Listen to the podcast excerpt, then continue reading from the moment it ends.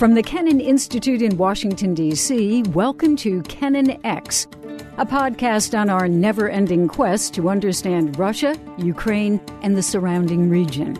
I'm your host, Jill Dougherty.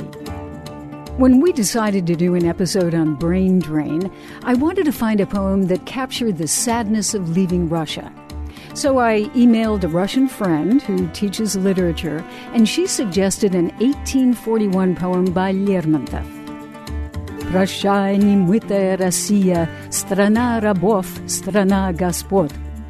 Farewell, unwashed Russia, land of slaves, land of masters.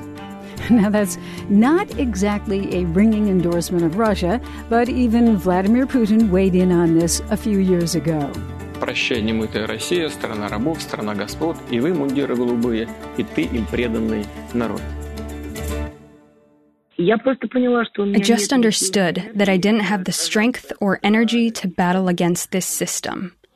It's so much better to work in environments where you can dedicate yourself just to your job and not the battle against structures that are going to try to close you down for any reason. Galina Timchenko is the executive editor of Meduza, a Russian language news service. She used to work in Moscow for the independent news website Lenta.ru. She was fired in 2014 after publishing an interview with a Ukrainian nationalist group. She left Russia for Riga, Latvia, and with some fellow journalists, founded a new media outlet called Meduza. So, Galina Timchenko, we're speaking with you from Riga, Latvia. Last summer, I visited her office in Riga. In January, I spoke with her on Skype, and I asked her why she left Russia. I looked at myself in the mirror and I looked at my birth certificate, and I understood that it's very possible that I don't have that much time. And I didn't have the energy to fight with the Siloviki and all the other government structures that when they see some objectionable media startup, they begin operations against them. This happened with Echo Moscow Radio. One unlucky tweet by a leading host resulted in six tax audits. Then the fire brigade comes to check, and even garbage men come to check on things on TV Rain, Dozhd, when they released a poll question that Vladimir Putin didn't like, they were immediately removed from cable TV and left only on the internet. They were audited, and commercial sponsors immediately withdrew sponsorship. Meduza's staff has grown from 14 to 37, working in a bustling modern office in Riga. Some are on the editorial side, others are web designers, engineers, and programmers. Does Galina Timchenko consider herself a Russian journalist or an international journalist? We're an international company that covers news in the Russian language, mainly for Russians. We have an English version, but the majority of our audience lives in Russia. 12% live in Ukraine and 6% in Belarus. So almost 90% of our audience speaks and thinks in Russian. Sergei Guriev used to live in Moscow too. He's a world class economist who is professor of economics and rector at the New Economics School. I have left Russia a few years ago in 2013, and the reason was I was no longer feeling safe. Actually, what happened, I spoke probably too much about political situation in Russia Guriev says he was interrogated, there were searches, and some government officials told him he shouldn't stay in Russia. So I bought a one way ticket next day and left. And now I'm in France, a professor at Sciences Po in Paris. And when you're saying not safe, do you mean that you would be hurt or killed, or is it more politically unsafe? I mean, more like losing freedom. In Russia, there are various degrees of being harassed. The realistic scenario would be I would be, my passport would be taken away, so I would not be able to travel, or I would be under house arrest, or I would go to jail. So I didn't feel physically unsafe. I felt that it was unsafe to stay in Russia if I wanted to continue functioning as normal. Sergei Guriev's wife also is an economist. She found a job teaching in Paris too. If you want to ask me whether being a professor of economics helps you to be internationally mobile, the answer is yes. Well, that's good for you, but bad for Russia, ultimately, because you left. I thought exactly like you said, I thought I'm doing something useful for the country. I was leading the New Economic School, and together with my colleagues at the New Economic School, we were creating, and the school is still working on that. The school is still contributing, but we were creating the new economics profession. I strongly believe that countries like Russia need their own world class, internationally renowned academic economists, and that's exactly what New Economic School was established to do. But how do you explain why the government at this point, the Russian government, would maybe not welcome but want or whatever have people leave the country at the very time that those are the people, educated professionals, that it really needs? This is an issue of political economy, where the political elites that rule the country may have interests which are different from the national welfare, from the social welfare.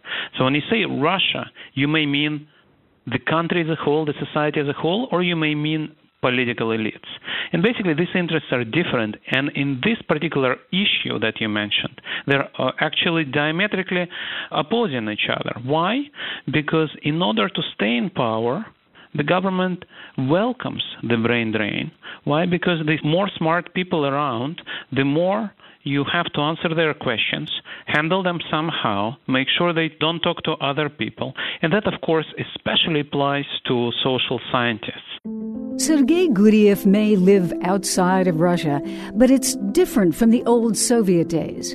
It doesn't mean he's cut off from the intellectual or political discussion back in his homeland. With the new communications technology, with social media, with the internet, you can have much more seamless debate. Now, Russia is doing a lot to censor internet, but still, you can live outside of Russia and be part of the public debate. And that, of course, is very different from what it used to be. Galina Timchenko and Sergei Guriev are part of the brain drain from Russia. They obviously are brainy people, highly educated, employed in important jobs in Russia, and able to make the transition to good jobs in the West. Just how many Russians are emigrating from their country can be hard to pin down. Russians don't have to inform their government they're leaving. According to the Russian government agency Rosstat, 1.7 million people left Russia during President Putin's third term in office. 330,000 of them were Russian citizens. In 2017 alone, more than 66,500 Russian citizens emigrated. To get some insight on this, I turn to Denis Volkov of the Levada Center in Moscow, which polls Russians on a wide range of issues. I visited his office over the summer, and this January we spoke by Skype.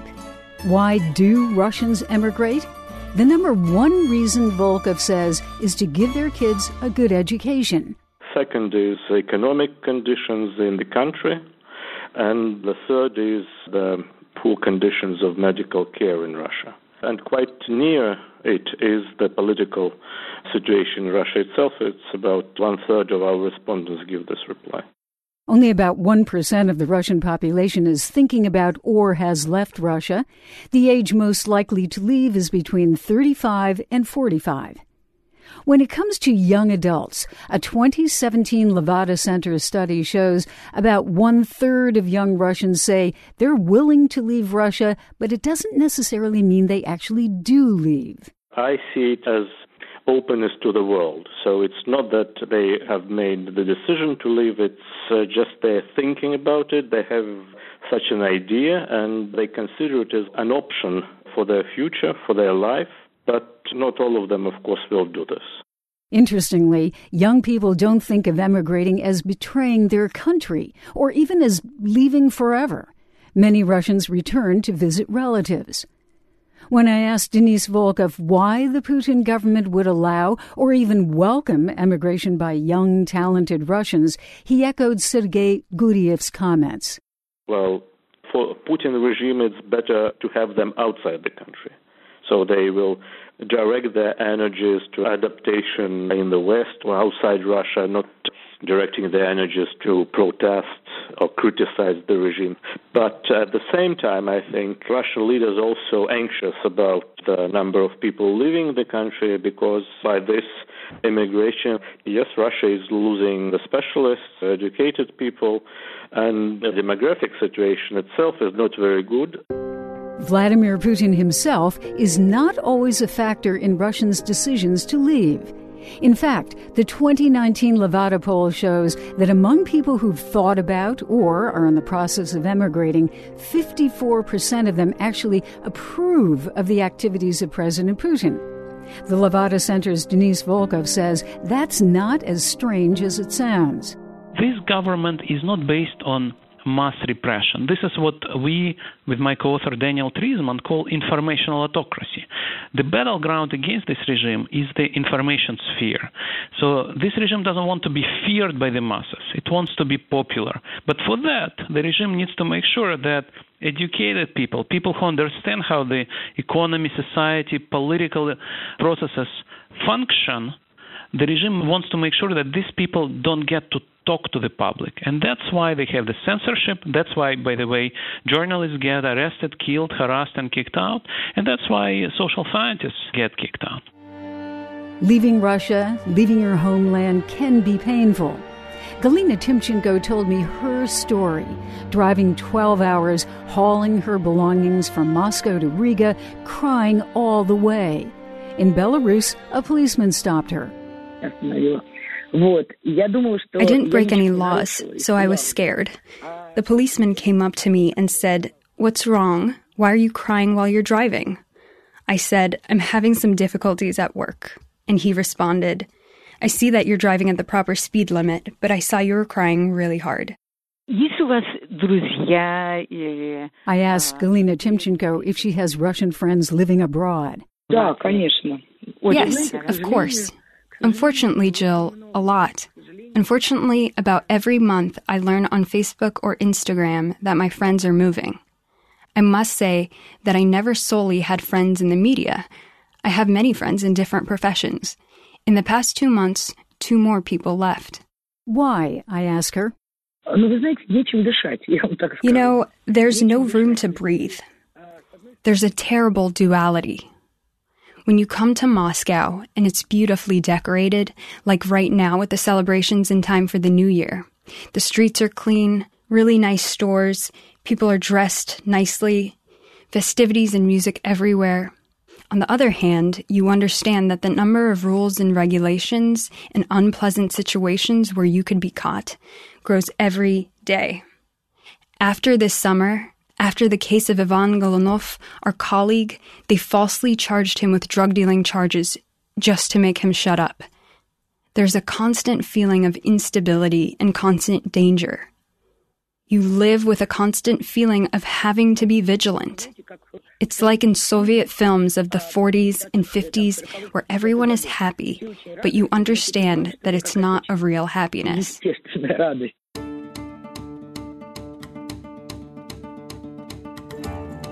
Kennan X is a product of the Kennan Institute at the Woodrow Wilson International Center for Scholars in Washington, D.C. It's the Wilson Center's oldest program, founded in 1974 by George F. Kennan, American statesman, James Billington, historian and former Librarian of Congress, and historian S. Frederick Starr. Inspired by them, the Kennan Institute's mission is to improve America's understanding of Russia and the wider region. Thanks for listening.